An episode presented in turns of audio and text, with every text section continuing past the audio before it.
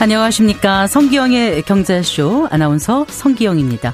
결혼하면 600만 원을 드립니다. 아, 충남 태안군이 지급하겠다고 밝힌 결혼 장려금 얘기입니다. 올해까지는 250만 원이었는데 내년부터 600만 원으로 올린다는 거죠. 그동안 출산 장려금을 시행하는 지자체는 많았습니다. 하지만 결혼 장려금을 주는 곳은 흔치 않았는데 어, 태안군은 아예 액수까지 높인 겁니다. 어, 적극적인 결혼 장려에 나선 건 다 이유가 있죠. 어, 통계청의 발표에 따르면 결혼 정년기인 30대 초반 청년의 절반 이상이 미혼 상태로 나타나는데요. 어, 출산의 선행지표인 혼인율이 곤두박질 치면 인구 감소는 피할 수 없는 숙명이 되기 때문입니다. 아, 치열한 경쟁 속에 취업도 미래도 불안한 요즘 청년들은 연애조차 사치라고 생각한다는데요. 아, 출산 장려금에 이어서 결혼 장려금, 이제 연애 장려금을 주는 것도 생겨날까요?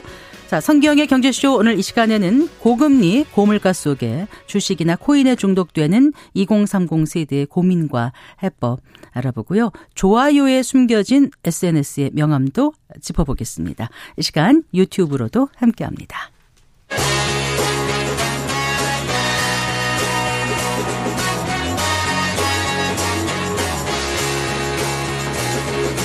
경제 시야를 넓혀드립니다. 투자의 지름길을 안내합니다. 돈 되는 정보를 발견하는 시간. KBS 1라디오 경제쇼.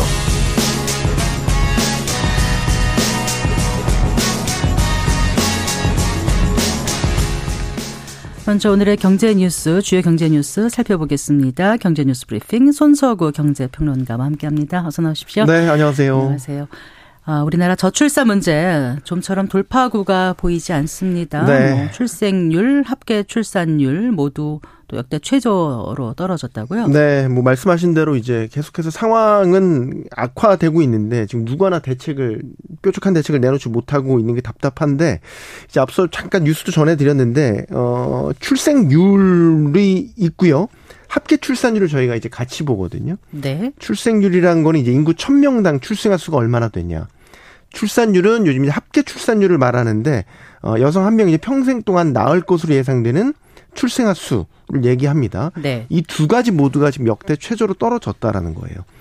합계 출산율부터 보면요. 0.7명이었습니다. 그러니까 가임 여성 한 명당 평생 0.7명 정도의 출생아를 어, 아이를 낳을 것 같다라는 예상인 거죠.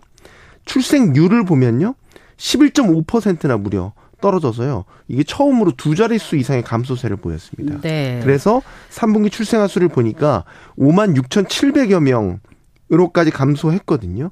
3분기 출생아 수가 6만 명 밑으로 내려간 게 통계 작성 이래 처음입니다. 다른 관련 통계들도 이제 같은 방향으로 다 악화되고 있어요. 대표적인 게 혼인 건수인데요. 3분기 혼인 건수가 4만 1,700여 건에 그쳤습니다. 이게 전년 동기 대비 8.2% 감소한 겁니다. 어, 이 얘기는 무슨 얘기냐. 가임기에 속하는 뭐 이른바 청년들이 결혼을 안 하니까 임신이나 출산을 하지 않는 네. 이런 악순환이 반복이 되는 거죠. 자, 여기에 3분기 사망자 수를 보니까요. 8만 7천여 명으로 1년 전보다 2.1% 늘었습니다. 구조가 출생아 수는 계속해서 주는데 사망주 수는 늘어난다. 그러면 전체 인구는 줄어들게 되겠죠. 그래서 네. 3분기 어, 인구가 3만 350명 자연 감소한 것으로 집계됐는데 이게 상당히 빠른 속도로 감소를 하고 있는 겁니다. 네, 그 저출산 고령화 또 인구 감소 뭐 어제 오늘의 문제가 아닌데 네. 이런 속도라면 글쎄요 인구 5천만 명 선이 깨지는 것도 이게 시간 문제가 아닐까 이런 생각도 들죠. 이게 전망치가 최신화 될 때마다 속, 그 연수가 줄어들고 있어요. 그래서 우리나라 지금 총 인구는 다 따지면 5,169만 명이거든요. 이게 지난해 기준입니다. 그래서 어 연도별로 따지면 2년 연속 줄어들고 있는 거고요. 네. 사실 이게 외국인 숫자까지 다 합친 거지 내국인 인구만 따지면요 이미 2019년에 4천만 명대로 떨어졌습니다. 네. 근데 근본적인 문제는 역시 출생률을 높여야 한다. 이게 매년 가파르게 줄고 있기 때문에 최소한 그 속도라도 늦춰야 된다라는 과제를 안고 있는 거죠. 그래서 출생아수 그래프를 보면 해마다 이게 얼마나 빠르게 줄고 있냐면 2015년에 연간 출생아 수가 43만여 명이었거든요. 이게 그 이후부터 빠르게 감소하기 시작해서 2017년에 40만 명선 무너졌고요. 2020년에 30만 명선 무너졌고요. 그리고 지난해 24만 9천 명까지 이제 떨어진 겁니다. 올해 9월까지 지금 17만 명 출생아 수가 불과하거든요. 네. 보통 출생아 수가 연초에 많이 어, 잡혀요. 아 그런가요? 네. 그래서 이제 올해 추이를 보면 전체 출생아 수가 아마 더 줄어서 아마 24만 명에도 미치지 못할 거다. 그러면 전체 인구 감소 속도가 더 빨라져서 5천 명 깨지는 게 더 빨려지는데 어 지금 2041년이면 5천만 명 선이 무너질 것으로 전망되니까요. 따져보죠. 얼마 안 남았습니다. 18년 그 정도밖에 안 남았습니다. 그렇군요. 네. 그런데 이렇게 인구가 줄어든다는 건 결국 이제 경제적인 측면에서는 시장이 작아든다는 것이고 네, 그렇죠. 또 네. 각종 경제 활동도 활력을 잃어버리게 된다는 뜻 아니겠습니까? 단순하게 보면 인구가 감소하면 그 노동을 할 수 있는 노동력이 줄어든다라고 볼 수 있잖아요. 그러면 생산성이 떨어진다는 얘기고 생산하는 게 줄어들면 자연스럽게 투자라든지 소비도 감소하게 된다는 거죠. 그래서 우리가 흔히 얘기하는 경제의 순환골이라는 게 생산, 소비, 투자 이 흐름이 이제 활발하게 돌아가야 어, 경제가 활력이 넘친다 이런 얘기를 하는데 이 활력이 떨어진다라는 얘기가 되겠죠. 지금 우리 경제가 여러 가지 대내 환경을 종합하면 잠재적인 성장률을 2%를 봅니다. 그런데 인구가 줄어들면 이 잠재 성장률을 밑도는 수준의 성장률이 머물게 될 거고 더 심각하게는 0%대 저성장에서 벗어나지 못할 거다. 더 심각하게는 마이너스 성장이 고착화될 거다. 이런 우려를 네. 네, 점점 커지고 있는 겁니다. 저출산, 저출생 문제 계속 심각하다고 얘기는 해왔는데 정말 특단의 대책이 있어야 될 것 같아요. 네. 자, 이번엔 임금 관련 소식 좀 알아볼까요? 작년부터 이제 물가가 워낙 오르다 보니까 월급이 좀 올라도 거의 체감을 못 하겠다. 이런 분들이 네. 많던데 물가 상승률을 고려하면 실질 임금은 줄어든 것으로 나타났죠. 네, 이제 고용노동부가 이제 발표한 10월 사업체 노동력 조사 결과를 보면요. 어, 이제 상용 근로자 1인 이상 사업체를 기준으로 따져 본 겁니다. 어, 지난 9월까지 누적 근로자 1인당 월 평균 임금 총액이 396만 1000원이었습니다. 네. 이거는 작년과 비교하면 2.5% 증가를 한 겁니다. 근데 같은 기간 물가 상승률을 따져 보니까 이게 3.7% 오르- 올랐다라는 거죠. 그래서 이거를 감안한 실질 임금을 산출해 보면 오히려 1.2% 4만 2천 원이 감소한 것으로 나타났습니다. 임금 상승분이 물가 상승분을 따라가지 못했다라는 거는 직장인들의 임금이 뒷걸음질 쳤다라는 거고 이런 실질 임금이 감소한 게 단기간 나타나는 게 아니라 지금 반년 이상 이 추세 자체가 이어지고 있다는 게 더 심각합니다. 그래서 네. 직장인들이 흔히 이런 푸념하지 않습니까? 세상 모든 게 오르는데 내 월급만 안 오르는 것 같다. 통장을 월급이 찍고 지나간다. 이런 푸념들을 하는데 이 괜한 게 아닙니다. 그래서 재정 대책을 이제는 세워야 될 정도로 실질적인 문제인데 결국에 뭐 직장인들 입장에서는 씀씀이를 줄이는 것밖에 방법이 없죠. 네. 임금은 왜 물가가 오른 만큼 오르지 못할까? 이게 산술적으로 따져보면요. 네. 만약에 우리가 물가가 오르는 것만큼 임금이 똑같이 오른다, 많아진다라고 가정해 보면 사실 우리가 인플레이션 걱정할 필요 없잖아요. 물가가 오르는 만큼 물건, 물건값이 비싸져도 내 수입이 그만큼 늘어난다고 구매력이 한다면 커지니까요. 네, 실질 구매력이 안 떨어지는 거거든요. 근데 현실은 그렇지가 않죠. 저희가 이제 임금이 산정되는 체계가 물가가 변동하는 것처럼 유연하게 결정되는 게 아니잖아요. 쉽게 말해서 임금 협상 우리가 1년에 한 번 하지 않습니까? 근데 물가는 계속 시세를 반영해서 움직이니까요. 그래서 구조적으로는 임금은 물가의 변화에 후행할 수밖에 없습니다. 그래서 이런 차이를 보완하기 위해서 뭐 개인 차원에서는 계획성 있는 소비가 중요하다고 볼 수 있겠고 뭐 제도적으로는 최저임금이라든지 연말에 세금을 정부가 환급해 준다든지 아니면 뭐 공공요금 같은 것들을 안정적으로 관리할 필요가 이런 부분에서 있어 어, 필요하다라고 얘기가 나오는 겁니다. 음, 네. 자, 또 하나 걱정스러운 통계가 나왔죠. 임금 체불 규모가 역대 최고치를 기록할 정도로 많았다는데 지금 뭐 네. 임금 오르고 이런 문제가 아니라 체불이니까 예. 받지 못하는 분들이 많다는 거잖아요. 그러니까 실질 임금도 줄었는데 아예 체불 자체 규모도 커지고 있다라니까 걱정인데 자, 고용노동부 통계입니다. 이게 10월 기준 임금 체불액을 보니까 1조 4,500억 원이었고요. 이게 작년과 비교해서 32%나 증가를 한 겁니다. 그래서 네. 연간 작년 연간 체불액보다 이미 많아졌고 10월 기준으로도 역대 최고치 이고요. 어, 임금 체불이 많은 업종을 보니까 제조업이 가장 컸고요. 건설업, 도소매, 숙박업 등이 이제 뒤를 이었습니다. 경기 상황이 그대로 반영되는 업종들이죠. 그리고 상대적으로 보면 근로 환경도 열악한 업종들이죠. 네. 우리가 지금 고금리, 고물가, 고환율 3고 이게 한국 경제의 내관이다 이렇게 얘기하지 않습니까? 어, 3고가 진짜 무서운 거는 이렇게 임금이라든지 소비처럼 실물 경제에 반영되는 이런 흐름들이 정말 무서운 거고 아마 내년에 더 누적된 결과가 나타나지 않을까 이런 걱정을 하지 않을 수가 없습니다. 네. 자, 잘 들었습니다. 고맙습니다. 네, 고맙습니다. 네, 손서구 경제평론가와 함께 했습니다.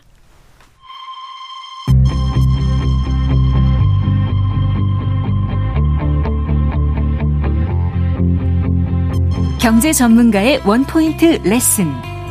꼭 알아야 할 정보와 이슈를 알기 쉽게 풀어드립니다. 대한민국 경제 고수와 함께 투자의 맥을 짚는 KBS 일라디오 경제쇼. 진행의 성기영 아나운서입니다.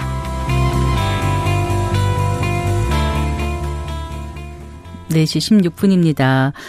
아, 고금리와 고물가 또 월급만으로 살림살이가 빠듯해진 2030 세대가 주식과 코인으로 몰리고 있습니다. 투자가 과열되면서 미수거래 또 신용융자 등 비투가 어, 크게 늘고 있다는데요. 음, 이러다 보니까 주식 투자에 중독돼서 상담까지 받는 경우도 많아졌다고 합니다. 자, 실제 자신은 주식 중독자였다고 고백하기도 했죠. 살려 주식시오 예 저자인 정신과 전문의 박종석 연세봄 정신과 원장 오늘 스튜디오에 모셨습니다. 반갑습니다, 원장님. 반갑습니다. 안녕하세요. 살려 주식 시오. 시오. 네. 네. 이 책을 제가 다 읽지는 못했고요. 네. 이제 소개를 좀 봤는데 아파트를 사기 위해서 모은 전 재산을 주식에 그것도 단 세 종목에 올인했다 이렇게 네. 써놓으셨죠. 맞습니다. 예. 이게 원장님 음, 싫어하죠? 네, 2016년부터 2017년까지 네. 사실 제가 그때 그 제가 어 20살 때부터 과외하면서부터 모아둔 15년 동안 모은 전 재산을 그 다 연끌을 하고 은행에 의사 면허증만 맡긴 다음에 1억까지 대출을 추가로 받아서 총 제 전 재산을 단세 종목에 투자를 했다가 어 마이너스 79%까지 손해를 보고 그때 있었던 많은 우울증과 공황 장애 그리고 그 트라우마를 그 책으로 엮어서 낸 게 살려 주식시오라는 책이었어요. 아, 네. 그러니까 의사 면허증을 맡겨서 대출까지 받았다. 네. 그럼 그때는 개업을 하기 전이셨던 거죠? 네, 페이닥터였습니다. 아, 그러셨군요. 네. 네. 총 얼마를 투자하셨다고요? 제가 제가 그때 15년 동안 모은 전 재산 3억 하고 네. 그리고 은행에 추가 대출 1억 해서 네. 총 4억 원을 그 주식에 다 그 연끌해서 투자를 했었습니다. 2016년에 단번에 한 종목을 다 들어간 거예요? 아니면 조금 조금씩 하다 보니까 액수가 이렇게 늘어난 거예요? 그때 세 종목을 1억씩 샀던 것 같아요. 음. 그리고 그 물타기를 하다 보니까 은행에 추가로 1억을 빚을 내서 1억이 더 들어갔습니다. 제가 웃으면 안 되는데 이제 네. 물타기란 표현을 하셔서 네. 자, 그러면 그때가 의사 되신 지 몇 년 차셨던 거죠? 전문의가 된 지 6년 차였어요. 네. 예, 지방에서 제가 봉지기를 하고 있었는데 네네. 네. 어, 처음 그때 무리하게 주식을 시작한 게 제가 서울대병원 임상 강사 그러니까 막내 교수 시절이었어요. 아. 근데 그 제가 그 때 결혼도 생각하고 그때 35살이니까 네. 어뭐 전세금을 이걸로 전세금을 또 마련해야지 아니면 미래를 생각해야지 되게 네. 많이 불안했던 시기였어요. 그 저뿐만 아니라 많은 30대 분들이 주식에 이렇게 무리하게 연끌을 하는 이유가 내가 어 근로소득으로 집을 살려면 지금 너무 늦었다. 포모 증후군이 너무 심하고 뭐 물려받은 부나 어떤 수저 계급론 같은 걸 있잖아요. 거기서 느끼는 박탈감이 너무 컸기 때문입니다. 근데 사실 의사 선생님이시고 한 3억 정도 있고 그 정도면 다른 사람하고 결혼하면 한 전세금 정도 이렇게 마련해서 하면 되지 않나요? 어, 그럼, 아니면 동료, 음. 주위, 친구 이런 분들이 훨씬 더 더 많이 이렇게 갖고 출발하는 걸 보셔서 나도 그렇게 해야 되겠다는 그 조바심이 나신 거예요? 아, 사실 정신과 의사들은 돈을 잘 못 벌어요. 그리고 아, 네. 다, 당시에 제가 서울대병원에서 근무를 할 때는 그 급여가 굉장히 적었습니다. 사람들이 생각하는 것 이웃보다 훨씬 적었어요. 네. 그래서 제가 어 이런 그 대형 병원에서 오래 일을 하려면은 그 개원하는 것보다 훨씬 적은 봉급으로 이걸 유지를 해야 되거든요. 그리고 또 제가 이 전재산 3억이 물론 큰 돈이지만 정말 제가 15년 동안 네. 과외하고 안 쓰고 아, 안 먹고 아. 정말 그 제가 그때까지 그 한 평짜리 원룸에서 살아, 그러니까 두 평짜리 원룸에 살았어요. 두 평이요? 예. 아. 정말 2.5평짜리 원룸에서 35살까지 살았어요.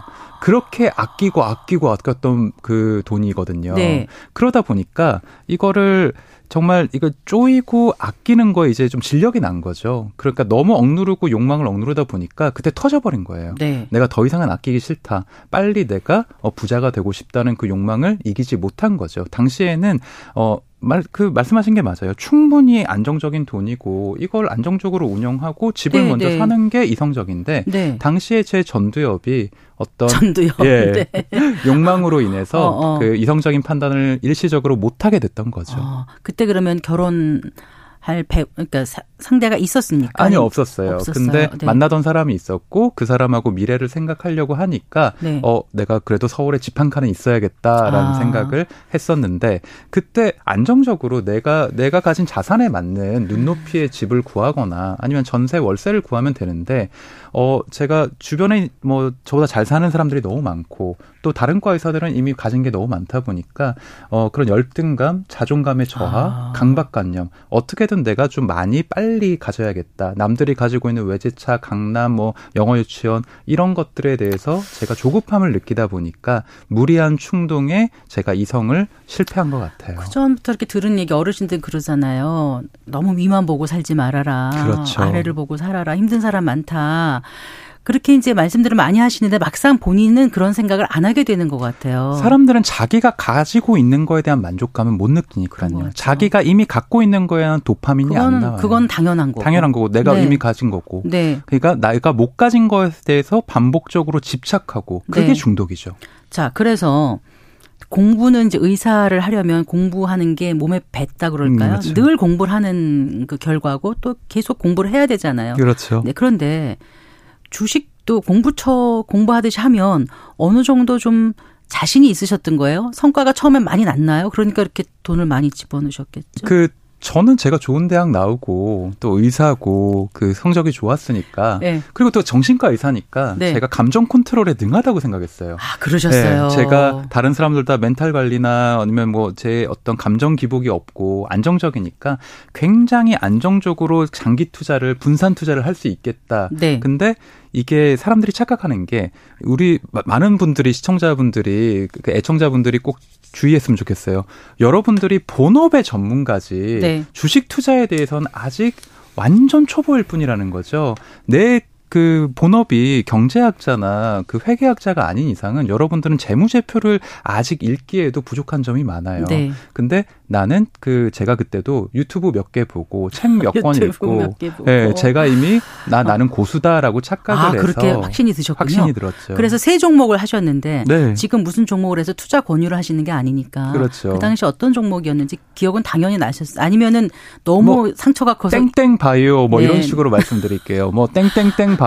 아, 네. 의사 선생님이시니까 아무래도 그쪽을 네. 좀 많이 안다고 생각하셨겠네요. 그렇죠. 뭐 제약회사 뭐 임원들이 병원에도 서울대 병원에도 아. 가끔씩 오고 하니까 네. 뭐 땡땡땡 바이오나 아. 니면 뭐 미용, 음. 필, 뭐 이런 주식이라든가 아니면 장외주. 네. 그리고 처음이 옵니다. 그렇죠. 네. 테마주 이런 네. 거에 하다가 그러니까 대박은 될 수 있는데 사실상 어떤 거 보면 이렇게 정말 뭐 정말 실체가 없어 보일 정도의 그런 그렇죠. 초기 단계의 이제 미래 성장 가능성을 보고 투자하는 그런 종목도 있었을 것 같아요. 과도한 도파민이 우리 뇌의 흑색질에서 음. 뿜어져 나오면 네. 우리의 판단력과 시야가 굉장히 좁아져서 다른 사람의 충고나 이성적인 사고 이거에 부정적인 결과가 생길 수도 있다는 어떤 두려움이 없어지게 됩니다. 그럼 공포가 마비가 돼요. 과도한 도파민이 되면. 그러면 주위에 에 이걸 알리셨나요? 내가 주식을 한다? 아니 예. 저절로 알게 되든가요, 주위에서? 그러니까 제가 처음에는 그 초심자의 행운으로 네. 뭐 100만 원, 200만 원 넣었을 땐 이게 수익이 나니까 친구들한테 자랑을 하면은 어 좋은 친구들은 다 말리죠. 그러지 아, 마라. 아, 그랬어요. 네, 근데 그 얘기는 안 들립니다. 왜냐하면 이미 욕망의 고속도로라는 보상회로 중독의 시작이 되면 음. 그런 어떤 부정적인 의견들은 나를 막지를 못해요. 그래서 네. 얼마 만에 그 돈을 다 잃으셨어요. 1년 만에 3억 2천 잃었어요. 아니 그런데 어느 네. 정도 잃을 것 같으면 이제 손절을 하든가 뭐 이렇게 나와야 되지 않아요? 어떻게 끝까지 가세요? 나르시즘에 빠지고 자기 객관화를 잃은 사람은 절대로 손절을 못 해요. 아. 그리고 이 손절도 하루에 30% 떨어져야 하는 거지. 네. 계단식으로 매일 1년 동안 3%씩 떨어지는 경우에는 절대로 손절을 못 합니다. 개구리가 서서히 더워지는 물에서 죽어지는 죽을 때까지 끓는 물이 될 때까지 모르는 거랑 맞아요. 비슷한 건가 봐요. 그리고 정확하신 표현입니다, 아나운서님. 네. 그리고 손절이라는 건 굉장히 이성적인 사람만 할 수 있는 행위예요. 네. 그런데 나는 틀리지 않았다. 그리고 자책과 강박관념에 빠진 사람들은 자기 자신을 부정하는 짓을 못 하거든요. 네. 그러면 기도밖에 안 하는 거예요. 제발 이게 올라갈. 그래서 손절을 못 하고 우울증에 빠질 수밖에 없는 그래서 거죠. 그래서 그렇게 다 잃으신 다음에 내가 중독이라고 느끼셨어요? 아니면 이미 중독이라고 느끼면서 손절을 못 하고 계셨던 거예요? 다 잃을 때까지? 어, 그, 우리 애청자 여러분들도 꼭 기억해 주셨으면 좋겠는 게요. 중독이냐 아니냐, 내가 하는 게 투자냐 아니냐를 그 판가름할 수 있는 기준이 있습니다.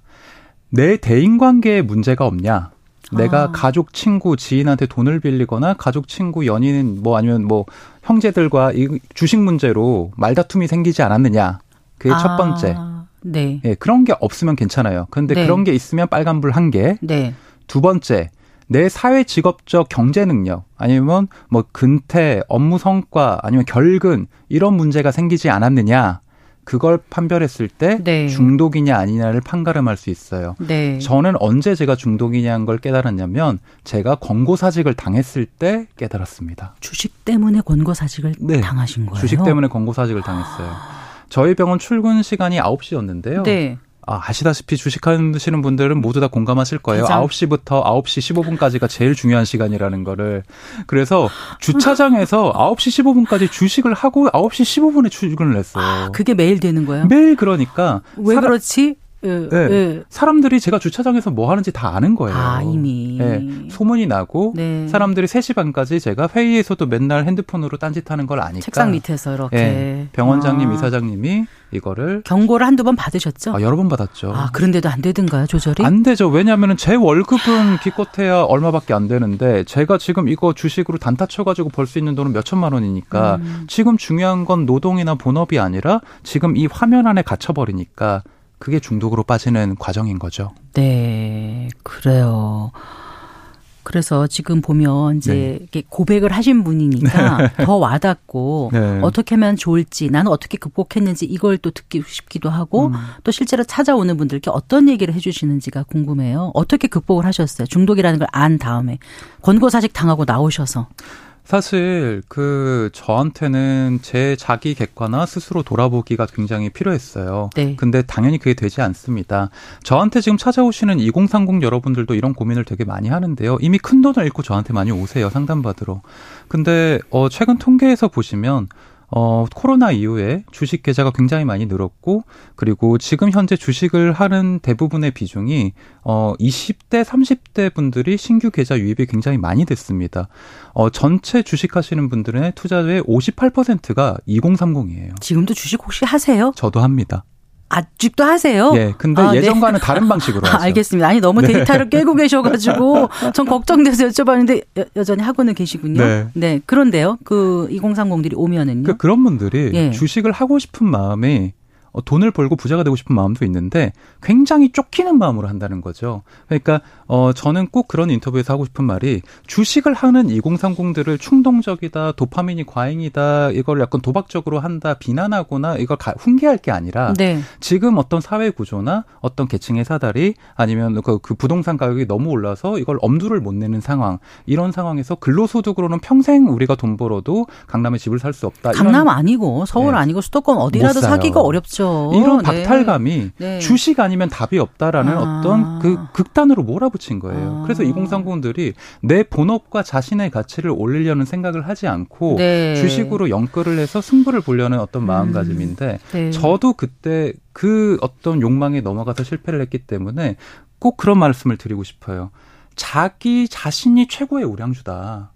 내 본업에 집중하는 것이 가장 큰 수익을 올리는 법이고 주식으로 투자하려면 내가 충분히 나의 가치를 올려놓고 본업의 안정성 그게 자영업이든 뭐 연봉 뭐 직장인이건 어떤 분야건 강해 내 연봉을 뭐 1억 원대로 올려놓은 다음에 주식을 여윳돈으로 하는 것이 안정적인데 내 스스로가 가치 주고 그렇죠. 가치 투자를 나한테 하라. 자기 몸값을 올리면 그렇죠. 그게 바로 우량주가 되는 거고 그게 투자죠. 다른 세상이 열린다. 네. 자 그러면 가장 그 기억에 남는 환자 환자라 그러면 좀 그렇고요. 상담자, 어, 상담자, 내담자, 내담자는 누구였을까요? 너무 많았죠. 이게 전문가분들도 정말 많이 오시는데요. 그래요. 어 정말 어 약사 부부가 그 결혼 직전에 오신 적이 있는데 네. 어 코로나 전에 이게 전세 그 집 그때 집값이 좀 약간 변동이 심해서 뭐그 새 신혼집을 살려고 5억 정도를 모아놨었어요. 네. 근데 남편이 그 5억을 남몰래 주식에 올인한 거예요. 아, 어떻게 그럴 수가 있어요? 아, 너무하지 않아요? 그래서 그 주식이. 그 부인이 왔어요, 그러면요? 둘 다 왔어요. 아, 4분의 1 토막이 싸우고 나는, 싸우다가 왔겠네요. 예, 4분의 1 토막이 나는 바람에. 네. 그래서 파혼했던 되게 그런 경우가 있습니다. 그런 분들한테는 어떤 얘기를 해 주셨어요? 어, 제 경험담을 얘기해 드리기도 하고, 음. 굉장히 그 주식 이, 이분들은 단순한 주식 중독이 아니라 주식 중독이라는 거는 이 가족의 병이거든요. 내 어떤 영향력이 가족, 이 단순히 돈이나 숫자가 아니에요. 음. 내 욕망으로 인해서 가족의 미래나 안정성을 위협할 수 있는 시, 엄청난 실수거든요. 네. 그래서 가족 단위의 어떤 상담과 치료, 우울증과 불안증, 공황 증상을 치료해야 된다고 생각해서 저는 그런 분들한테는 상담 치료나 심한 경우엔 약물 치료를 권하기도 합니다. 네. 아까 말씀하신 것처럼 이제 업무 수행을 하기가 좀 어려워진다. 가족 관계 네. 관계가 어려워진다. 거짓말 그 자꾸 하고. 거짓말 자꾸 해지고 네. 주말 되면 마음 좀 불안해지고 그렇죠. 밤에도 아. 잠이 잘 안 오고 미국 것도 들여다 봐야 네, 되고 뭐. 11시 반부터는 미국 주식 해야 되니까 이분들은 낮밤이 없어요. 그리고 네. 3시 반부터 미국 주식 열리기 전까지는 또 코인을 하시죠. 네. 24시간 그 도파민이 오로지 그쪽으로만 쏠려 있는 거예요. 네. 자, 그래서 그런 증상이 있다라고 생각하면 네. 한 번쯤 나도 주식 중독이 아닐까 돌아볼 필요가 있고 네. 너무 힘들다 그러면 이제 어, 주변에 가까운 그 병원에 가서 뭐 상담을 받는 게 괜찮죠. 도움이 확실히 되나요? 네, 도움이 많이 됩니다. 어. 어. 제가 그 인터넷에 보시면 주식 중독 자가 진단이라고 해서 제가 2021년에 만들어 놓은 테스트 표가 있으니까 네네. 네. 그걸 실제로 한번 해 보시면 여러분들이 참고가 되실 것 같고요. 예. 여러분들이 주식 중독이라는 거에 대해서 너무 약간 경계심을 뭐, 뭐 불안감을 가지지 마시고 모든 사람들이 부자가 되고 싶다. 싶다는 욕망은 잘못된 게 아니에요. 그런데 우리가 건강한 방법으로 좋은 속도로 자기만에 맞는 방법과 속도로 가야 되잖아요. 남들의 어떤 그 남들이 뭐 200km로 달린다고 해서 지금 이 사람이 나보다 좀 많이 가졌다고 해서 그 사람이 5년 뒤, 10년 뒤에 그걸 유지하고 있을 보장은 없는 거거든요. 그러니까 저는 이런 그러니까 주식 투자를 하기 전에 네. 내가 얼마나 투자에 적합한 사람인가 네. 자기 자신을 들여다보는 노력을 충분히 하셨으면 자, 좋겠어요. 그러면 절대로 주식하면 안 되는 유형 이런 건 있습니까? 있습니다. 아, 어떤 사람이에요? 나르시즘에 빠진 사람들. 음. 남의 얘기 안 듣고 자기 고집, 똥고집만 있는 사람들. 네. 그런 사람들. 그런 사람들은 이 주식을 뭐 언어 선택이 달라요. 돈을 딴다, 승부를 본다. 음. 자존심 이런 표현을 자주 써요. 음. 나를 끝장을 볼 거다. 끝장을 볼 거야. 네. 어, 나는 뭐 한강물 아니면 한강뷰야. 어, 난 중간은 없어. 어, 세상에 한강뷰 네. 아파트를 못 가면 한강물에 빠져 죽더라도 네. 난 주식으로 네. 승부를 던져보겠다 네. 이런 표현이신 네, 거죠? 그런 사람들 하시면 안 됩니다. 두 번째 ADHD 증상 있으신 분 하시면 안 됩니다. 증후군. 예. 네. 주의력 결핍, 과잉 행동 증후군이 있는 사람들은 멀티태스킹을 못 하고 이런 분들은 그 주식을 하게 되면 본업을 소 놔버려요. 네. 그러니까 내가 ADHD 증상이 있다고 평소에 성인 ADHD 끼가 있다 이런 얘기를 들었던 분들은 혹은 네. 어렸을 때 그런 증상이 있었던 분들은 주식 안 하는 게 좋습니다. 네. 그리고 자책을 너무 많이 하시는 분들. 항상 이게 후회하고 할 걸 할 걸 되새김질 하시는 분들. 이런 분들은 주식을 안 하는 게 정신 건강에 너무 이로워요. 귀인을 자기한테 하는 것도 좋지 않은 것 같아요. 남 맞습니다. 탓을 좀 하는 것도 가끔은 필요한데 다 내 탓이야. 이것도 좀 문제인 것 같기도 하고. 맞아요. 자, 계속 좀 말씀을 듣고 싶은데 시간 제약이 있어서 끝으로 질문 하나만 더 드릴게요. 네. 뭐 이미 이제 말씀하셨습니다만 취업도 안 되고 또 됐다 한들 집 한 칸 마련하기도 어렵고 그래서 음. 결혼, 임신, 출산, 육아 다 포기하는 청년 세대들이 많거든요, 지금. 그래서 그 분들한테 좀 얘기를 딱 전하고 싶은 네. 메시지라면 어떤 얘기를 해 주시겠어요? 어, 사실 청년분들한테 이 얘기를 드리고 싶어서 그 오늘 출연을 결심했는데요. 그 여러분들이 지금 어떤 경제적으로 너무 어려운 상황이고 초조한 것은 사실 여러분들만의 책임이나 탓은 아닙니다. 네. 사실 이럴 때 자기 자신을 다스리고 조급하지 않게 자기만의 속도를 그 유지하는 게 굉장히 어려워요. 근데 모두가 어렵습니다. 저 같은 사람도 엄청난 실패를 했고 36살에 진짜 전 재산을 다 날리고 정말 자살 생각까지 했던 사람이에요. 아, 그러셨어요. 예. 인생의 어떤 위기는 누구한테나 공평하게 옵니다. 여러분들이 지금 가장 중요하게 생각할 건 계좌가 아니고요. 나 자신의 건강과 내 미래의 반향성 그리고 본업에 자기가 어떤 얼마나 집중하고 그거를 내가 소중히 여길 수 있는 오늘 현실에 대한 집중력이에요. 네. 그러니까 너무 미래에 대한 불안감 때문에 오늘의 가치를 너무 가소평가하지 마시고 네. 지금 여러분이 하시는 일, 여러분이 지금 하고 계신 어떤 업무나 내 직장 이런 직종에 충분히 어떤 자부심을 느끼시면서 모두가 부자가 될 수 있지만 여러분이 너무 빨리 부자가 되려고 하지 않았으면 네, 좋겠습니다. 네, 인생은 장거리 레이스잖아요. 너무 단거리로 생각하고 막 숨가쁘게 뛰는 것보단 좀 slow and steady wins the race라는 말이 있었잖아요. 100m 달리기나 어떤 이건 승부 올림픽이 아니라 네. 농사를 짓는 것처럼 여러분들이 투자를 하셨으면 네. 좋겠습니다. 네, 내가 가치주다. 내가 우량주다. 그 말 참 많이 와닿습니다. 오늘 감사합니다. 잘 들었습니다. 감사합니다. 네, 정신과 전문의 박종석 연세봄 정신과 원장과 얘기 나눠봤습니다.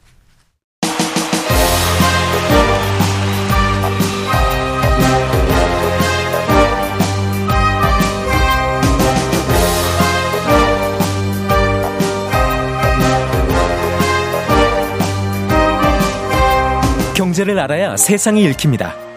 투자를 알아야 돈이 보입니다. KBS 1라디오 경제쇼.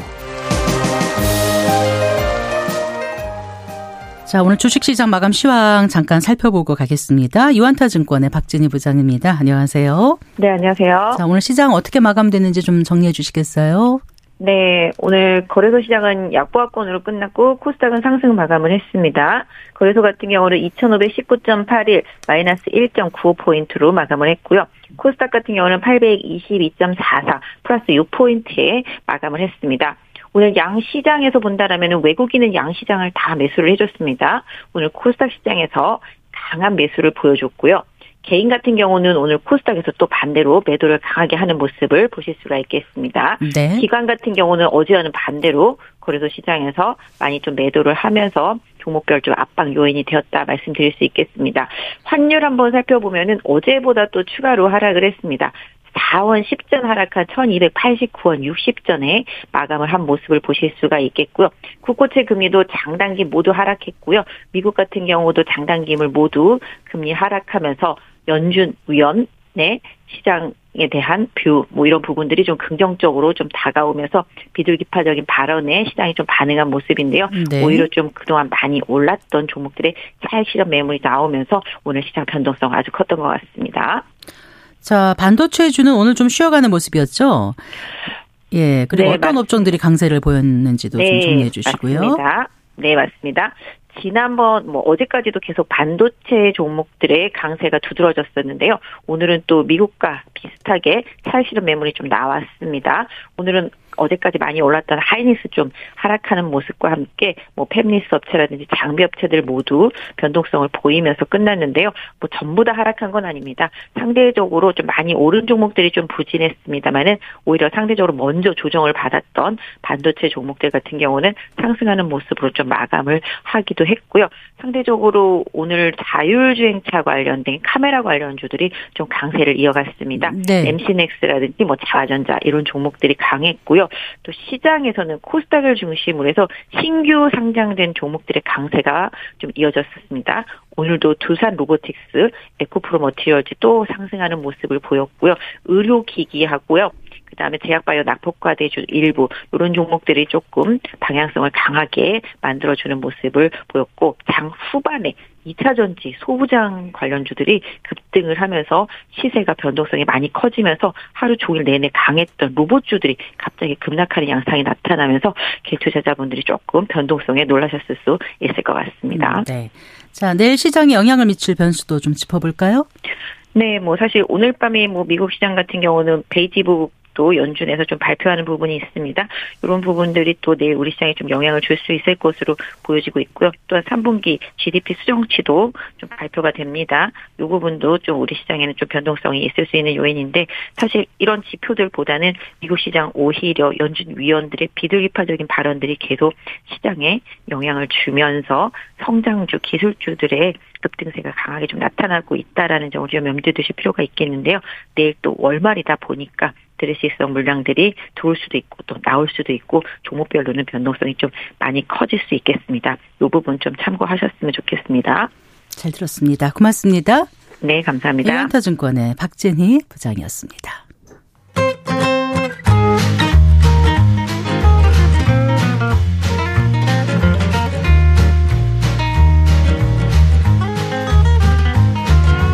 경제 맛집 투자 핫플. 지금은 돈 벌기 딱 좋은 시간. KBS 일라디오 경제쇼.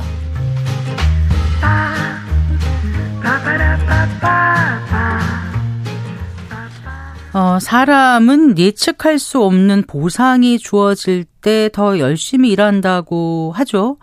언제 받을지 모르는 혹시 놓쳤을지 모르는 친구들의 좋아요를 확인하기 위해서 끊임없이 SNS에 접속하는 것도 같은 맥락일까요? 자, 디지털 경제. 오늘은 사람들이 왜 좋아요에 집착하는지 또 SNS 후기와 평점에 왜 평정심을 잃게 되는지 경제학자의 눈으로 해석해 보겠습니다. 김동영 한국개발연구원 연구원과 함께하겠습니다. 어서 나오십시오. 안녕하세요. 안녕하세요. SNS 당연히 하시죠. 어, 저는 끊은 지 좀 됐습니다. 아, 그러세요? 네. 네. 그래도 그 이제 취업이나 정보를 위한 SNS가 따로 있어서요. 뭐그 네. 정도 하고 있습니다. 네. 그 전에 하실 때 네. 누군가 누른 좋아요 이런 거 보시면 기분이 어떠셨어요? 어, 기분 좋죠. 그리고 반드시 보상해 줘야겠다라는 생각도 들고 어떻게 보상해 주셨어요? 저도 가서 나도 눌러주죠. 아 그런 거. 네, 이런 것들 서로 주고받습니다. 아 근데 네. 그러면 보상해 줘서 보상 차원에서 좋아요라고 지금 하셨는데 네네. 네. 그게 아니라 진짜 좋아요 좋아서 네. 좋아요를 누르신 적도 있으셨을 그렇죠. 테고요. 네. 네. 음 가끔씩 연락이 오거든요. 네. 하나 좀 눌러줘. 아, 이제 그렇죠. 하게 되거든요. 네네네. 네, 네. 근데 때로는 안 좋을 때도 있거든요. 네. 내용이. 맞아요. 그래도 또 눌러요. 그렇죠. 또 일종의 우리가 그 사회적인 관계를 형성하는 새로운 수단이 네. SNS라고 하는 디지털 수단에서 좋아요를 눌러주는 행위로 이제는 바뀌고 있기 때문에 말씀하신 것처럼 아 그렇게 좋지 않아도 그 사람과의 관계 때문에 좋아요를 누르는 경우들이 분명히 있습니다. 그런데 음. 좋아요에 뇌가 어떻게 반응하는지 연구한 분들이 계신다면서요? 네, 이제 저는 이제 경쟁을 하다 보니까 이 좋아요를 어떤 인센티브 체계 하나로 바라봤는데 이거를 정말 뇌에 어떤 영향이 있는지로 연구하시는 분들도 계시더라고요. 네. 문화 인류학자, 신경학자 어. 네. 이런 분들인데요. 이제 연구가 어디서부터 시작됐냐면 사람의 뇌는 왜 이렇게 크지? 라는 물음에서부터 출발을 한 겁니다. 다른 동물들에 비해서 이 사람의 뇌가 몸무게에 비해서 굉장히 큰 편이거든요. 아. 그 옛날 인종들하고도 살펴보면 이제 인간의 그 종에 속하는 네. 최초의 인류였던 호모 하빌리스에 비하면 한 두 배 크고요. 네. 이제 오스트랄로피테쿠스까지 가면 한 세 배 큰 상태입니다. 물론 뭐 사람에 따라 더 큰 사람들도 있겠죠. 근데 이게 이제 어떻게 해서 커졌냐라는 거를 밝혀내다가 네. 사회적 뇌가설이라는 것들을 이제 주장을 하게 됩니다. 사회적 뇌가설. 네. 사회적 뇌가설은 이제 인간이 사회화될수록 뇌가 더 커진다라는 겁니다. 그래서 어떤 문제들을 해결하기 위해서 여러 가지 상황들에 그러니까 사회에서의 여러 가지 상황들을 직면하는데 우리 뇌는 그런 사회적인 정보들을 입력하고 처리하는 방향으로 계속 진화하고 있다라는 거예요. 네. 그래서 뭐 구체적으로 말씀드리면 이제 뭐 그녀가 날 좋아할까? 어, 나한테 원하는 게 뭘까? 저 사람을 믿어도 될까? 저 웃음의 의미는 비꾸는 걸까? 진짜 좋은 걸까? 이런 것들을 우리 뇌들은 끊임없이 정보를 받아들이고 계속해서 그 해석해내는 그러한 네. 일들을 하면서 내가 진화한다라는 거죠. 결국 사회적 동물이기 때문에 커진다라고 하는 주장입니다. 근데 이런 것들이 이제는 MRI 같은 것들이 개발이 되면서 이제 여러 객관적인 증거들로 아, 사회적인 관계들이 늘어날수록 내가 커지는구나라는 것들을 이제 밝혀내기 시작을 했는데요. 네. 이 좋아요하고 그럼 내가 어떻게 연관되느냐? 앞서 질문해 주셨던 것처럼 그 오늘날 좋아요라고 하는 것들이 이 사회적 그 social relationship을 하는 것에 하나의 수단으로 바뀌면서 이제는 과거에 그 오프라인에서 있었던 사회적 관계들이 온라인상으로 옮겨지면서 우리의 사회적 동물로서의 뇌의 어떤 부분들을 계속 자극하고 있다. 이런 연구 결과들이 계속 나오고 있습니다. 네. 그러면은 그 MRI 촬영하니까 음. 좋아요 를 하면 네. 뇌의 어느 분, 분, 분이 이렇게 반응을 하는 게 나오는 거예요. 그렇죠. 그 fMRI라고요. 그 우리 뇌가 활성화되는 부분이 색깔이 이렇게 쫙 바뀝니다. 네. 재밌는 실험을 하나 했는데요. UCLA 신경과학자들이 이 앱을 하나 만들어서 사람들이 인스타그램에서 그림을 볼 때 어떤 뇌가 발달하나 뭐 자극이 되나 이런 걸 실험을 해본 겁니다. 그래서 어떤 앱을 하나 만들고 인스타그램처럼 사진들을 쫙 올려놨어요. 그리고 이제 무작위로 좋아요의 개수들을 설정을 했습니다. 뭐 내 사진일 수도 있고 남의 사진일 수도 있고 혐오 사진일 수도 있고 하지만 좋아요 개수를 무작위로 편성을 했어요. 그리고 났더니 사람들의 뇌가 언제 활성화되냐면 좋아요가 많은 게시물을 볼 때 우리 뇌들이 활성화되는 걸 아, 찾아낸 겁니다. 네. 그래서 결국에는 더 자세히 보게 되고 뭔가 거기에서 그 만족들을 계속 얻어가는 모습들을 보이게 되는데 여기서 있는 얻을 수 있는 시사점 중에 하나는 사진의 내용 때문에 우리의 뇌가 반응하는 게 아니라 좋아요의 숫자 때문에 뇌가 반응을 한다라는 겁니다. 그리고 아까 의사 선생님께서 도파민 시스템 계속 네, 네 말씀을 해주셨는데요. 네. 이 좋아요가 또 도파민 시스템을 계속 자극을 한다는 겁니다. 음. 그래서 도파민 시스템은 기쁨이나 행복, 뭐 황홀감 같은 것들을 스스로 느껴서 보상을 갈망하도록 만드는 이러한 시스템인데, 네. 뭐그 보상 시스템이라고 하는 것들은 이제 쥐 실험으로 되게 유명하죠. 보상 시스템을 주고 레버를 돌리면 뭔가가 떨어지게 했더니 뭐 자는 것도 먹는 것도 포기하고 계속, 계속 돌린다. 레버를 돌리게 하는 그러한 힘인데 네. 좋아요가 우리 인간의 도파민 시스템을 건든다라는 걸 UCLA 신경과학자들이 밝혀냈습니다. 아 그러면 좋아요가 많으면 많을수록 행복해진다 이렇게 음. 얘기할 수도 있겠네요. 그렇죠. 우리 뇌는 그렇게 인식을 하고 있는 거죠. 음. 쥐 실험이라 그러시니까 네. 갑자기 네. 사람도 거기서 크게 벗어나지 않는다고 네, 네, 네. 확대 해석을 하는 게 가능한 건가요? 그렇죠. 뭐 통제된 환경 하에서는 그 실험이라고 하는 게 고 변수만을 보는 거기 때문에 네. 물론 사회는 여러 자극들이 있지만 이제 그렇게 하나씩 넓혀가는 거죠. 그 전에 왜 보상 관계 하면은 파블로프의 개 뭐 이런 맞습니다. 실험이 있었잖아요. 네, 네, 네. 그러니까 이게 자극만으로도 개에 침을 흘릴 수 있다라는 거잖아요. 종을 쳤을 때 이제 보상을 먹이를 하다 보니까 이제 종만 쳐도 침이 나오게 하는 먹이를 안 줘도 네 우리의 시스템에 대해서 밝혀내면서 이 보상에 대한 지식의 지평을 넓힌 실험이었는데 이제 조금 좀 뭐 단순화해서 보면 오늘날의 좋아요 같은 것들이 쥐의 레버나 그 파블로프 개실험에서 종소리와 같은 역할을 일정 부분은 담당하고 있다. 이렇게도 볼 수 있습니다. 갑자기 뭔가 좀 조정당하는 것 같은 느낌도 들고 그런데 페이스북이라든가 뭐 인스타그램 같은 SNS를 많은 기업인들이 혹시 음. 이런 뇌의 어떤 반응을 생각을 하고 음. 염두에 두고 장치를 만든 거 아닐까요? 좋아요라는 거를. 네, 사실 우리가 명확하게 알 수는 없지만 참고할 만한 인터뷰가 한 가지가 있습니다. 2017년에 페이스북의 초대 사장이었던 이쇼 파커가 그 마이클 앨런하고 했던 인터뷰 중에 이런 내용이 있는데요. 사람들이 최대한 많은 시간과 관심을 우리 앱에 쏟게 만들어야 한다. 그러면서 어떤 표현을 쓰냐면 약한 도파민 충격이 필요하다라는 이야기를 합니다. 그래서 누군가가 올린 글이나 글에 네. 댓글을 달거나 좋아요를 누를 수 있게 한다면 받는 사람은 더 많은 컨텐츠를 올리게 되고 그 결과 또 댓글을 많이 받게 되면 이 컨텐츠에 대한 욕망들이 계속 생겨나서 일종의 보상 시스템인 거죠. 네, 네. 우리 앱을 더 많이 쓸 수밖에 없을 거다.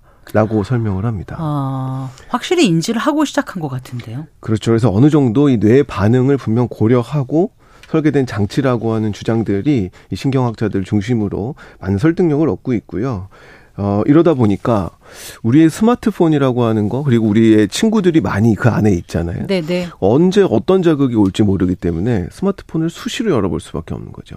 네. 그 도파민에 대한 자극을 계속 쫓아가기 때문에 그리고 어떤 사람과의 연결 그리고 내가 더 좋은 걸 올리고 좋아요를 많이 받아야지라는 경쟁 그리고 사람은 혼자 있기 싫어하는 고립 공포감 이런 것들이 종합적으로 발, 이게 결합이 되면 네. 일종의 중독 현상으로 올렸는데 무반응이거나 좋아요가 적거나 뭐 그렇죠. 뭐 나빠요 이렇게 나오면 네. 반대로 나오면 네. 굉장히 상처를 받게 되잖아요. 그렇죠. 그리고 의식 안 해도 꼭 그렇게 네, 되더라고요. 아니요 하면서도 네. 아니요 하면서 그 깊은 안으로 들어가 보면은 그렇죠. 거기에 영향을 받는 것 같아요. 맞습니다. 그래서 이 음. 좋아요만큼 그 유튜버들에게 강요 강요 당한다? 아, 네. 좀 글쎄요. 그게 이제 알림 설정 같은 거 아닌가 싶기도 하거든요. 그렇죠. 그 알림도 어떨 때는 좀 중독이 되는 것 같다는 생각이 네, 네, 네. 들기도 해요. 네. 저는 요즘에 조금 느끼는데요. 지금 그 이제 아까 그 또 의사 선생님 말씀하셨던 그런 사람들 중에 하나이기 때문에 이 블랙 프라이데이가 굉장히 저한테는 반갑습니다. 왜요? 뭐 많은 것들을 싸게 파니까. 아 그냥 괜히 깊이 생각했어요. 네, 근데 알람이 계속 오는데 어. 이거를 뇌 저는 이제 귀찮고 꺼야 된다고 생각을 하는데 네.